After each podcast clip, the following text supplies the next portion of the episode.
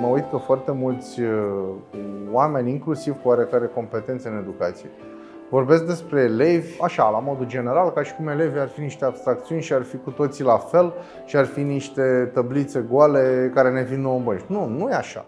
Într-un sistem de învățământ rigid și autosuficient, Doru Căstăian e o prezență surprinzătoare.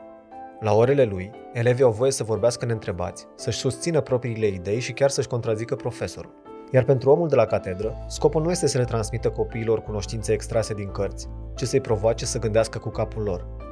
Am mers la Galați să aflăm povestea profesorului Căstăian și să vorbim cu tinerii care au fost elevi. Nu un profesor să spună că el poate să greșească și noi putem să-l contrazicem, mi se pare incredibil.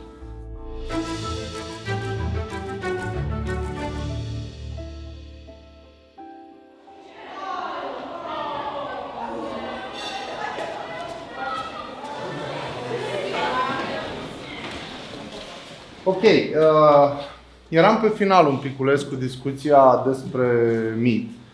Am fost de acord cu toții că a vedea umbrele era o formă de cunoaștere trunchiată, deformată, da? Pentru că umbra nu e obiectul. Umbra este ceva ce seamănă cu obiectul respectiv, dar nu e obiectul respectiv, da? Dacă nu mă credeți, puteți încerca să mâncați umbre de cartofi prăjiți, de exemplu. Și o să vedeți că nu e același lucru. Eu încerc să vă trezesc puțină mirare și puțină suspiciune față de lucrurile care par de la sine înțeles. Doru Căstăian are 40 de ani și e profesor de filozofie la Liceul de Arte din Galați. A intrat în învățământ la 23 de ani și își amintește că îi tremura mâna pe clanță când trebuia să intre la clasă. Abia terminase facultatea și era doar cu câțiva ani mai mare decât elevii care îl priveau cu suspiciune din bănci. Cu timpul, stângăcia acelui început s-a transformat în siguranța omului care își descoperise vocația. Profesoratul a fost tot timpul în mintea mea o opțiune, pentru că știam că am ce-mi trebuie ca să fie ok. Mie mi-a plăcut școala, am fost unul din copiii aia ciudați care se simțeau bine la școală. Și pentru că știam că îmi place școala, pentru că știam că îmi plac copiii și că sunt sociabil și că am interacționat mereu bine cu ei, am zis că merită să încerc chestia asta. Ce e azi un profesor bun? E un profesor care poate să pună pe o masă 20 de diplome sau 30 sau 100 de diplome de olimpiade. Mi se pare profund incorect. Sunt profesori care ajung la școli unde elevii nu știu să silabisească, n-au văzut o carte vreodată, nu știu să țină un pix în mână. Deci dacă ai luat niște elevi analfabeti și ai făcut să citească o carte, e o performanță mai mare decât să iei un elev olimpic național care și anul următor e elev olimpic național.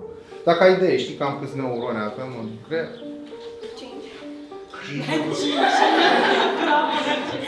5 neuroni? Ok. Bun. Poate că există totuși oameni care au mai mult ca noi.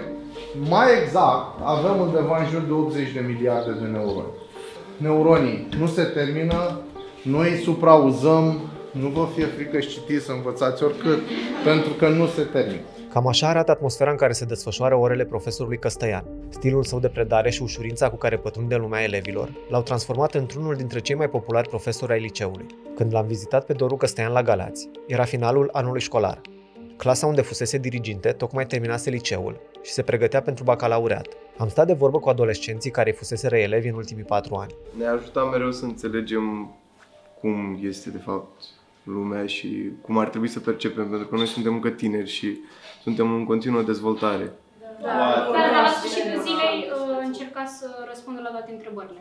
Și erau foarte multe întrebări. Sincer, nu era de ajuns. Și rămânea și în pauză. Nu era de ajuns o singură oră ca să terminăm o temă. Și cel mai tare este că am observat chestia asta de la alte ori sau chiulit, dar nu știu chiar niciodată. Da, asta chiar e foarte amuzant. Adică chiar voiam un plus de fiecare dată să facem câte ceva. Și mereu ne spunea că nu ne consideră ca niște elevi, ne consideră ca niște prieteni. Și așa considerăm. Spune că suntem oameni maturi.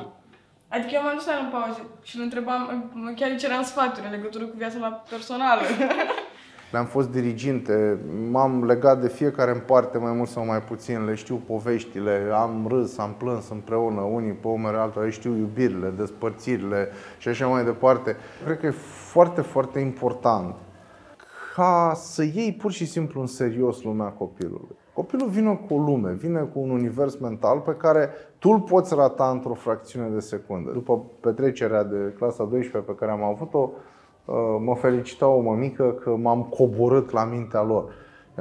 Mi-a plăcut că v-ați coborât la mintea lor. Și am zis, dar de ce coborât? Mintea lor e complexă și fascinantă și e o mare chestie să fie acolo. De ce te cobori? De ce concepția asta? Ați ascultat Rețeaua Speranței, un podcast recorder susținut de Coca-Cola.